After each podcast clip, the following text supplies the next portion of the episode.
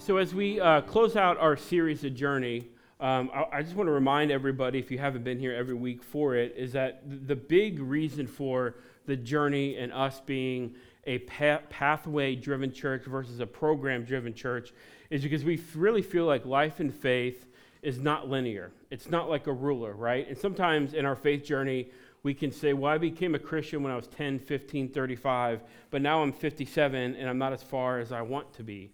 When in the reality, if you read Exodus at all, uh, you kind of you read Exodus and you see the Israelites going from uh, captivity to freedom, right, from Egypt to Canaan, and you get a sense that it should have taken them only a few weeks or maybe a month or so, but it took them 40 years.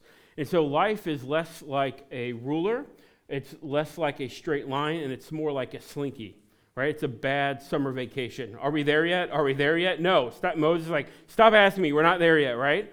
This is before air conditioning, right? And so we understand that while you may want to be here, the reality is you could be here, but in that reality, that there are things that happen in our lives that are good, bad, ugly, and different, that are things that we have to sort of step into and ask, you know, while I'm not where I want to be, what's really happening in my journey with Jesus. And so today we're going to close out our series by talking about uh, this idea of Jesus inviting us to journey to journey out.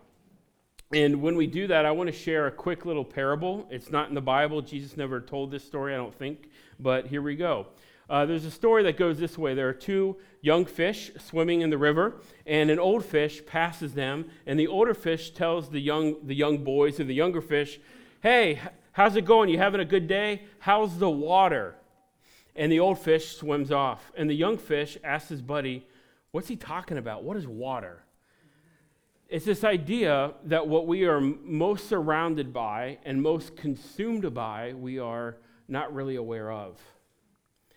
And one of the things that makes it difficult to be a Jesus follower in America is this idea of our consumption, our self centeredness, that life is a story about us uh, and we are the main character. Uh, I, am guilty of that as well.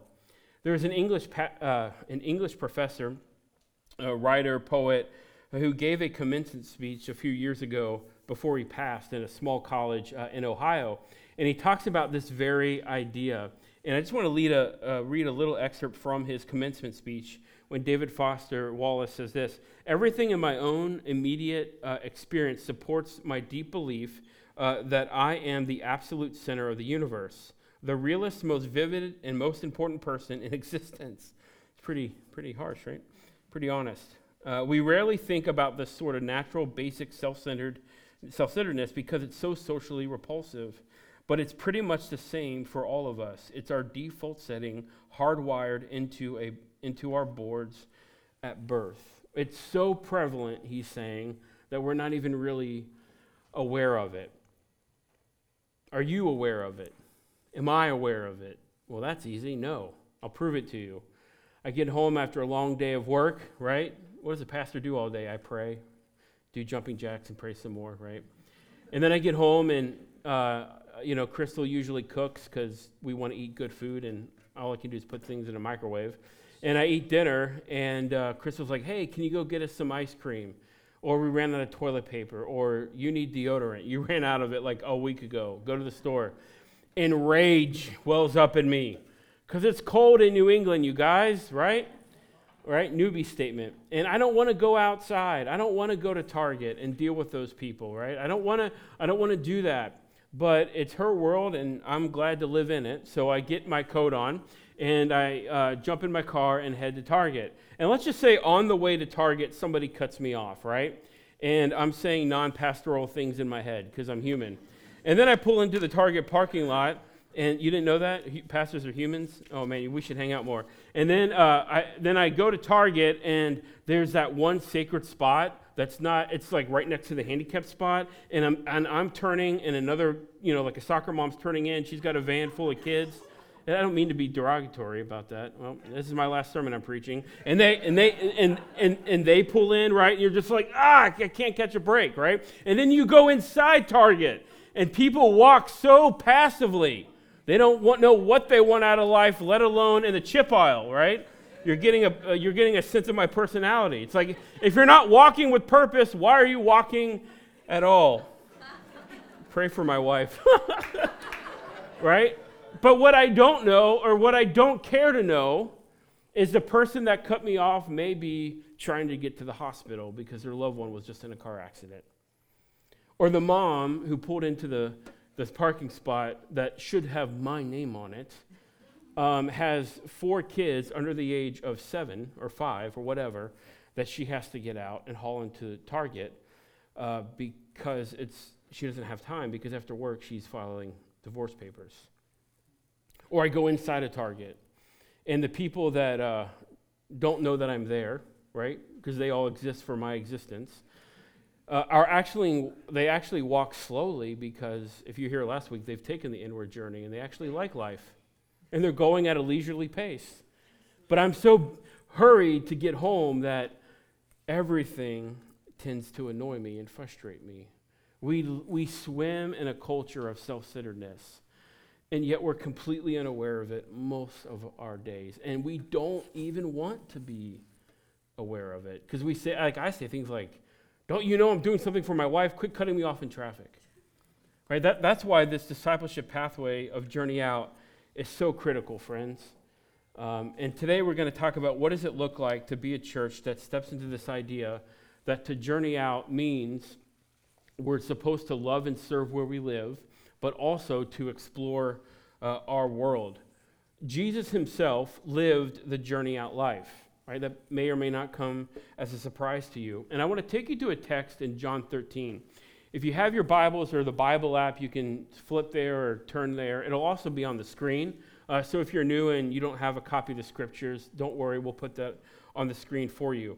Before we get to John 13, uh, I want to give us sort of a, a framework uh, for how Jesus lived and existed. I don't know if you know this or not, but you actually have permission to order your days. Counselors call these boundaries. You can say yes to things, you can say no to things. You are welcome to disappoint people. Usually, disappointment comes when um, people aren't used to other people having boundaries. And so, Jesus lived his way, how he wanted to order his days. And we kind of get a glimpse of that in the New Testament, right? In Mark 10 45, Mark writes, For even the Son of Man, talking about Jesus, did not come to be served, but to serve and to give his life as a ransom for many. Now, Mark is sort of getting stories about this man who claimed to be God. And so, if he were in an English lit class or a history class, turning in his term paper, this would be the thesis of his paper. That he wrote Mark to tell us that Jesus came not to, um, not to, not, not to be served, right, but to serve, to swim upstream that American culture of self centeredness and to give his life as a ransom for many. And so, if you like Seattle and rainy days and songs in E minor and decaf coffee, uh, you'd love the Gospel of Mark because Mark portrays Jesus as the suffering servant, right? Mark, oh, Mark is always writing the, the adverb immediately. This happened to Jesus immediately. This happened to, but, but Mark is the gospel writer that takes the most amount of time and care talking about the Passion Week, the last seven days of Jesus' life, which is sort of the season we're in leading up to, leading up to Easter. And in Philippians 2.8, Paul says, being found in appearance as a man, Jesus humbled himself, or he, but refers to Jesus. He humbled himself by becoming, uh, by becoming obedient even to death on a cross. And so we get the why of Jesus existed in Mark, but now we get to how. There's a beautiful word uh, in the Greek language called kenosis. And that's what Paul is talking about K E N O S I S. It's the Greek word for um, when somebody empties themselves out for the betterment of other people. So Jesus came not to be served, not to consume resources, but to give of himself, the ultimate resource, right? And how did he do that? Well, Paul is telling us that Jesus' politics were kenosis or kenotic politics. What, what do I mean by that? Well, like today in the New Testament, everybody wanted to defend Jesus. And Jesus, uh, a lot of people misunderstood Jesus like they do today. And a lot of people in the, in the uh, first century, even the disciples, thought that Jesus' kingdom was a physical, political kingdom that through military and guns and war and violence, uh, the kingdom of God would overthrow the Roman Empire. And so while Jesus is doing his thing, Roman, Rome doesn't really care about Jesus. There's a lot of there's a lot of crazy people in the first century that had these like sort of guerrilla ideology that they're going to overtake the Roman Empire. So up until Jesus was crucified, Rome didn't really. I mean, there's a. Jesus was a dime a dozen. Uh, but what Paul is saying here in Philippians 2 is that Jesus did not come that you would defend him. Jesus did not come that you would support his brand of hope. Right? We're in a political uh, election year, and so people are hoping that you will vote or reelect their brand of hope. Jesus did not come to do that. Jesus did not come to promote himself. He came to empty himself for the betterment of me, of you, of people you don't like, people you're different than, people that aren't here because they're sleeping in on a Sunday and church is the last place they're going to go, especially on daylight savings time.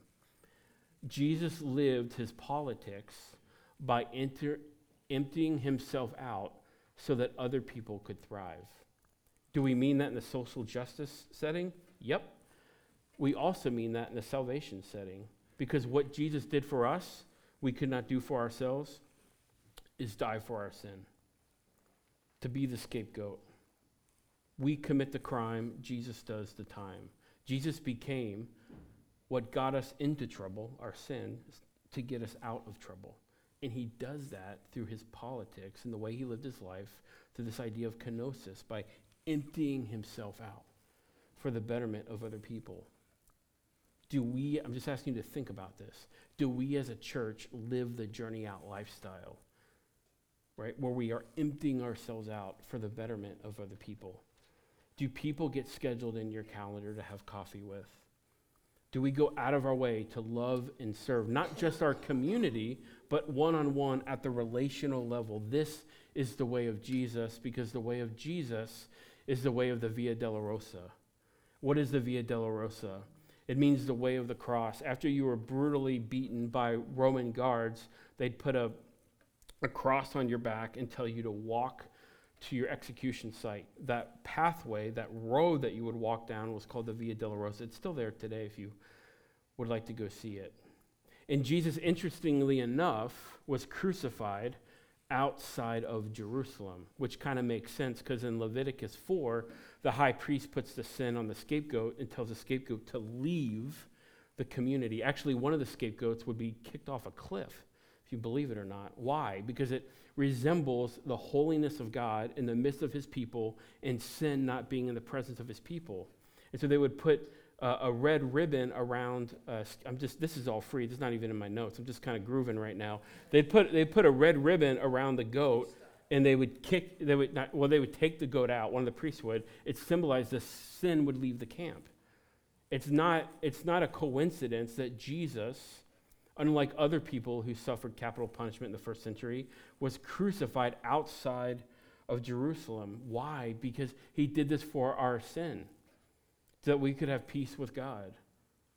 Did, did, did Jesus do this because, yeah, he seems like a nice guy? No. He did it because who he is at his core is somebody that empties himself out for the betterment of other people.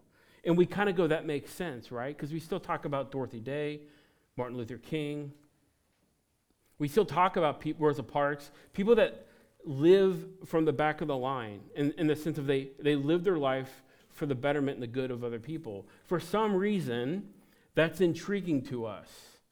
And I kind of go, yeah, because we're made in the image of God. And it makes sense that it's inviting to us when we read about and see when people empty themselves out for the betterment of a society, a group of people, or even a person.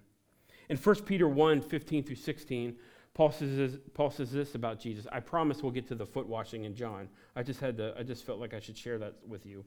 Uh, take it for whatever you want. In 1 Timothy 1, uh, Paul says, Here's a trustworthy thing. In other words, please listen to this.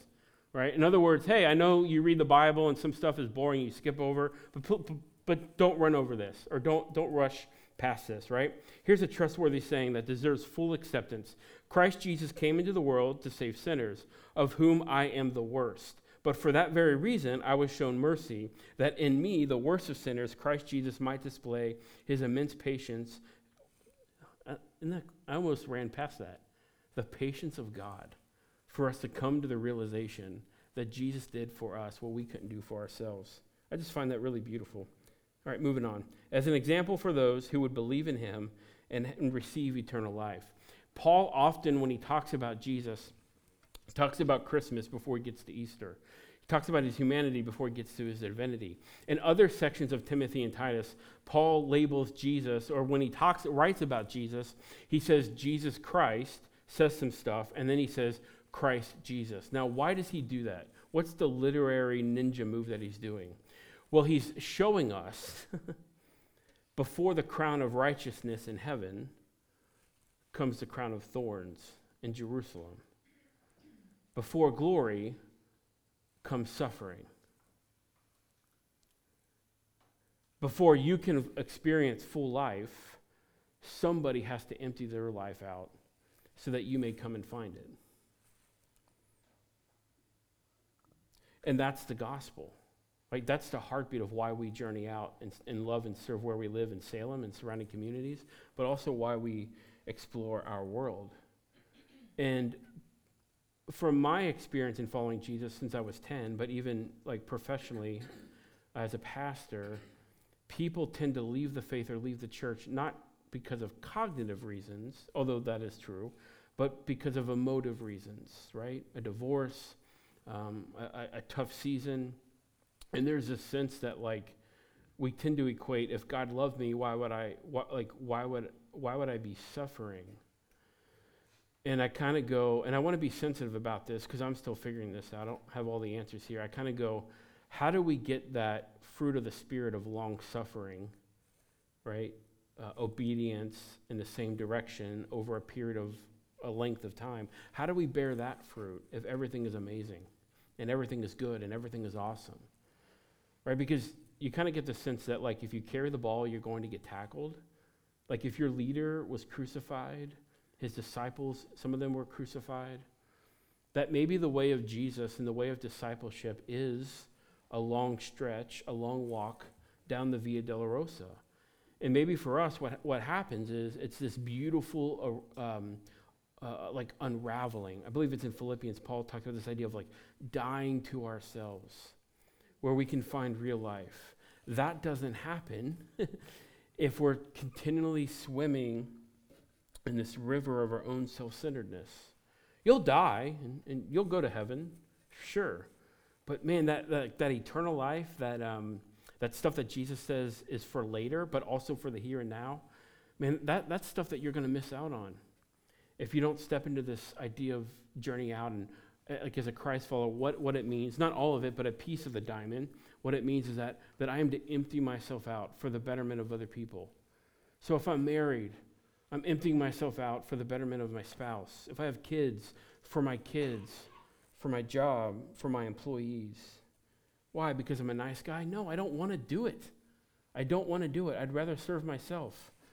But yet Jesus compels me that the way in which he lived his life is far more beautiful and far more inviting than the ways that I have tried to make my own life work. Now let's get to John 13. Jesus uh, would have done this about this time. The last seven days of Jesus' life, his life is ending. He, he knows that he's making a beeline to the cross, and he wants to do something for his disciples to remember him by.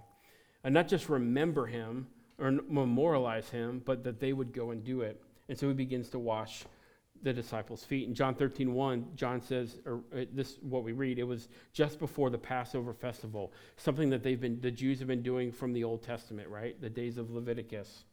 Uh, Jesus knew that the hour had come for him to leave this world and go to the Father. Having loved his own who were in the world, he loved them to the end. Like don't like don't miss that, right? Like in our worst days, Jesus loves us to the end of ourselves, right? And, and that, that's a beautiful statement because we often don't want to find Jesus until we come to the end of ourselves. Um, that's a spiritual direction statement. We usually say things like, I've run out of options, right? It's, it's sort of the same thing. That when we come to the end of ourselves, we still find that God loves us, even though in a few days, right, Jesus is going to be kissed and betrayed and crucified. And so he wants to do this thing for his disciples. And wouldn't you know it, you'll identify with this, parents, if you have middle school or high school boys, or if you've raised a son. Luke 22, 24, dispute also arose among them as to which of them would be considered the greatest. Right? Isn't that, isn't that great? That's, so, that's what I love about the Bible. It's so human. It's so us. Hey, guys, um, I'm going to suffer the worst form of capital punishment. I want to do something for you so uh, to memorialize our time together, but also to empower you to do it to the world. And like two of the disciples, like, hey, do you, do you think I can sit on the Jesus seat? Right? We're swimming. We're swimming in the river of our own self centeredness. And the people that make it in the Bible don't even realize it. We don't even realize it, friends. Right? Here, here's the reality. If we wanted to sit in the Jesus seat, as his disciples were arguing about or wondering about, we don't really know what we're asking. Because the way of Jesus is the way of suffering. One Catholic priest said it this way if you want to follow Jesus, you better look good on wood. Right? In other words, to follow Jesus means it's a continual daily dying to yourself. In John 13, 3, John says, Jesus knew that the Father had put all things under his power and that he had come from God and was returning to God. Now, here's a crazy concept, right? If Jesus is God, which we believe at RCC that he claimed to be and that he is, then Jesus was a steward in real time of God's power. He was a manager and steward of God's power. I, I didn't have a reference for that until I was like studying for this this week. When you think of stewardship and management, you think of like money. But there's this other there's this concept of like, what would you do if you had God's power? Social media would tell us we wouldn't do a lot of nice things, would we? because we're not often the most important person in the room. I, anybody ever uh, waited tables before? I did in college at Applebee's. Oh man, if you swipe someone's Visa card on the wrong check, you better have a helmet on when you go back there. Because when people are not in charge in their everyday lives and they go out to dinner and you, me- like as a waiter, you mess up and you give them an invitation to like throw their power at you, you better watch out. But what does Jesus what does Jesus do with his power? How does he manage and steward God's power? Let me ask it this way Are you an employer with a bunch of employees? Are you the head of your organization? Are you the leader of your group of friends? What do you do with that power? Like, what do you do with that influence? Do you, like, sort of pimp people out to make your life better? Do you control people? Do you know that your employees right now need better health care, but you're trying to save money for the company? What does it look like to be the most powerful person in the room, and yet your entire existence is for the betterment of other people? Jesus was the most important person in the room because he's like God. And what did God do in that moment? He used it to serve his disciples. In John 13, 4 through 5, John continues So he got up from the meal, took off his outer clothing, wrapped a towel around his waist. After he poured out, after he poured water into a basin and began to wash his disciples' feet, drying them with the towel that was wrapped around him. When he had finished washing their feet, he put on his clothes and returned to his place. Do you understand what I have done for you? Like, don't miss, don't miss that. Internalize that. Take that question with you this home this week. And I don't know what that means. I don't know what Jesus has done for you specifically. I know that for the world, he died for our sins. I don't know what that means for you specifically and how beautiful that idea is to you specifically. But I, I just wonder in your prayer time this week, what would it look like to contemplate this idea of do you understand what I've just done for you? He asked him, You call me teacher and Lord, and rightly so, for that is what I am. Now that I, your Lord, and teacher have washed your feet, you also should have washed one another's feet. I set an example that you should do as I have done for you. And then he goes religious and political on them, right? He says, You've called me a teacher, you've called me a rabbi, and I will accept that title. And this is how I teach my disciples, my pupils. I give my life for them. You, call me Lord, and rightfully so. And this is what I do with my politics. I don't know if you know this or not. The word Lord is not a religious term, it's a political term in the first century. Caesar is Lord, Caesar is in charge of the Roman Empire. Presidents are Lord, presidents are in charge of the Roman Empire or their empire. Prime minister. So, what is Jesus saying? I'm a different kind of Lord than Caesar is. I'm a different political figure than what you're used to experiencing.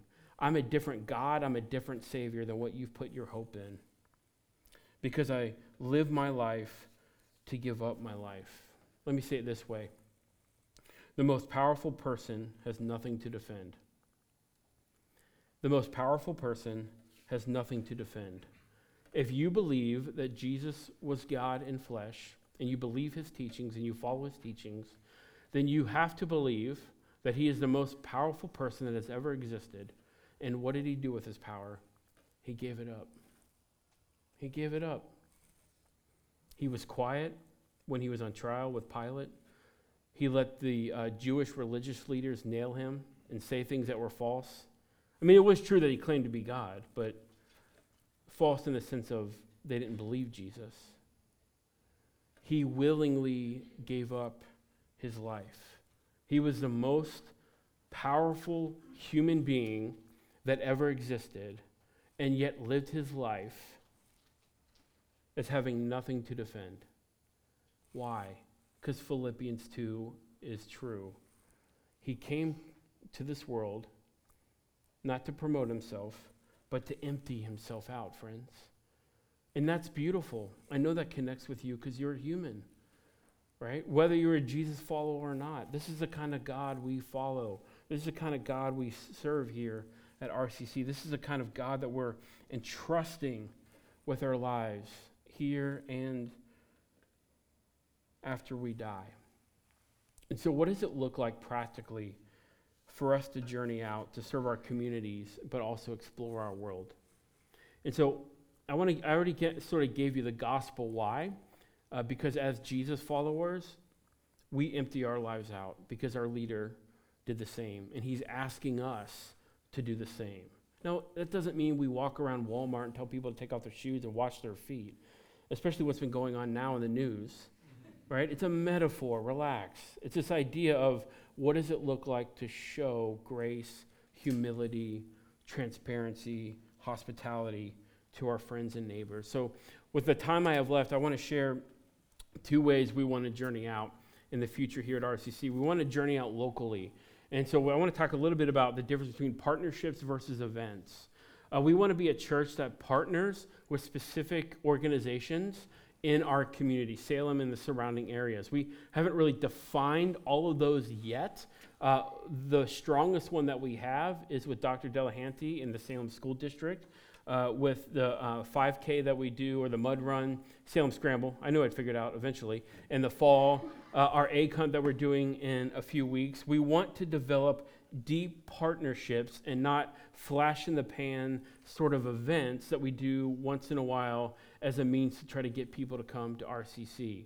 This idea of going to a physical place like a piece of grass at Soule Elementary to do an egg hunt to get people to come to our church is sort of like a 90s thing, like pre social media thing.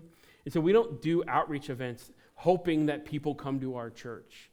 Why? Because you guys are awesome. You're already inviting people, right? You're already inviting your friends, and you've been very gracious with social media, sharing our posts, sermons, different things like that. Like streets and zip codes don't really matter anymore because social media is a thing. The reason why we do outreach events or journey out in our community is to, in a sense, pour ourselves out for the betterment of, of other people. That the egg hunt is a gift. That's all that it is.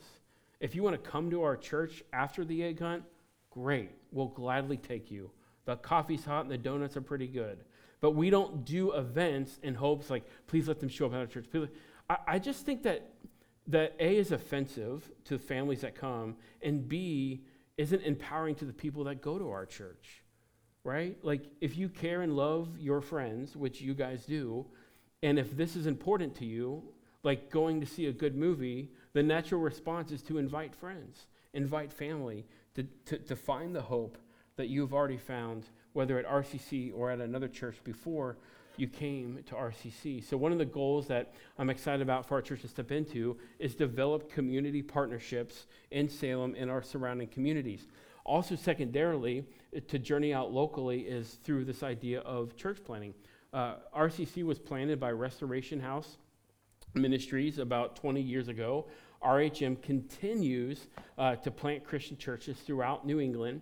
And I believe it was last year they just started a residency program, of which Andrew Frost, our family minister, uh, came out of that, and he landed a job here at, at RCC. And what's really cool about this is when you give financially, your dollars go to strengthen the, those relationships locally in church planting, but also globally through international efforts. What I'd like to do uh, is share a brief video of what God has been up to through uh, RHM's ministry in planting Christian churches in New England, kind of give you a bigger perspective that God is on the move even beyond uh, RCC.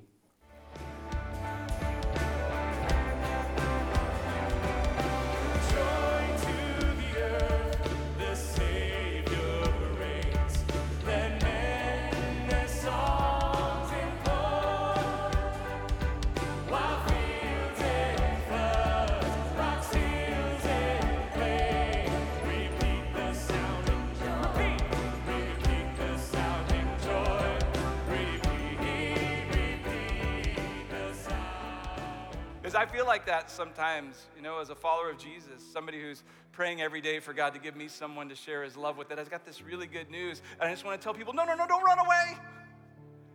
Don't freak out. This is really good. I know you've been around some kooky Christians, and I may be the kookiest, but it's still good. We're getting this glimpse of heaven, this gift that Jesus came to give us that we will receive when he returns for us. And this glimpse is intended to inspire faith to give people a reason to keep believing. But God has always had Christmas plans from the very foundations of the earth, and they have always included you. But God does not delegate the immense responsibility of rescuing you and me to some other insufficient agent. It looks good in the movies, but it doesn't work in real life. We need more than, it, uh, than a, a bumbling second class angel or the community choir of Whoville. That we need more. We need a redeemer, a savior, a, a, powerful one that God always intended to send. And you might think that it's for someone else, and you might think that it's not applicable to your life. But God made him tailor made for our lives.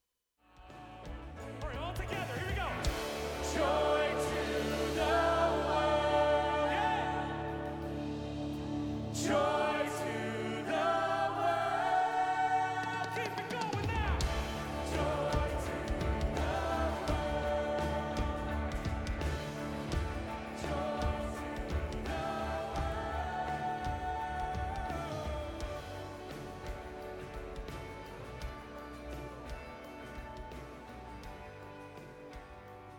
Isn't that awesome? Isn't that awesome? Yeah, you clap for that. Yeah. uh, you were actually part of those statistics in baptisms and first time visitors and, and offering services on, on Christmas Eve. I, I, I share that with you to, to tell you sometimes we can have our head buried in the sand and not realize what God's up to in New England. And through your financial dollars and even serving in physical partnership, you're helping spread the gospel uh, throughout New England.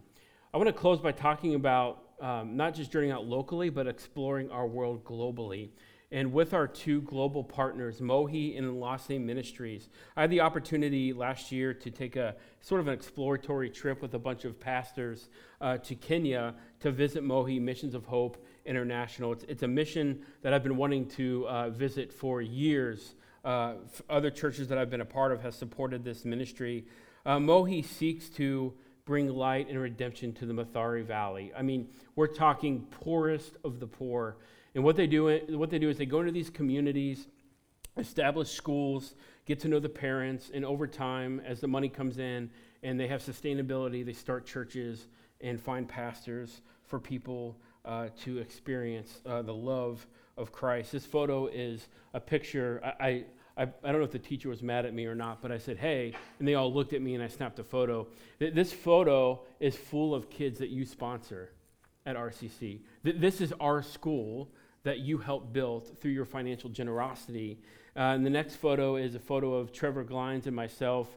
So, the stewards are missionaries, and then these are principals and teachers and administrators at the school that we planted uh, and, and supported financially several years ago. And we're going back probably next year.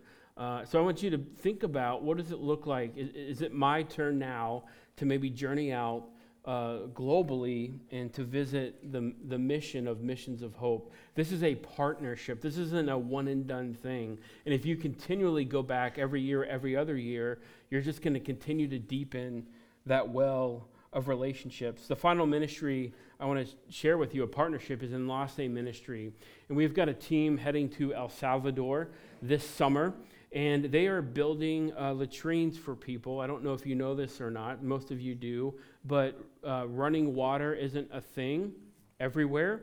And so um, when you have to use, I mean, I'm, I'm trying to be respectful, but when you have to use the restroom and take a shower in the same water, it can get really unhealthy really quickly. And so we have a team going to um, El Salvador to start building these latrines to provide healthy water for the folks in El Salvador. And what I'd, I'd like to do is, is just play a, a, video. I've asked Ben and Owen LaGrasse, I love those guys, man, to share their story, at, even at a young age, that, that, that you can start your journey out today. So here's their story.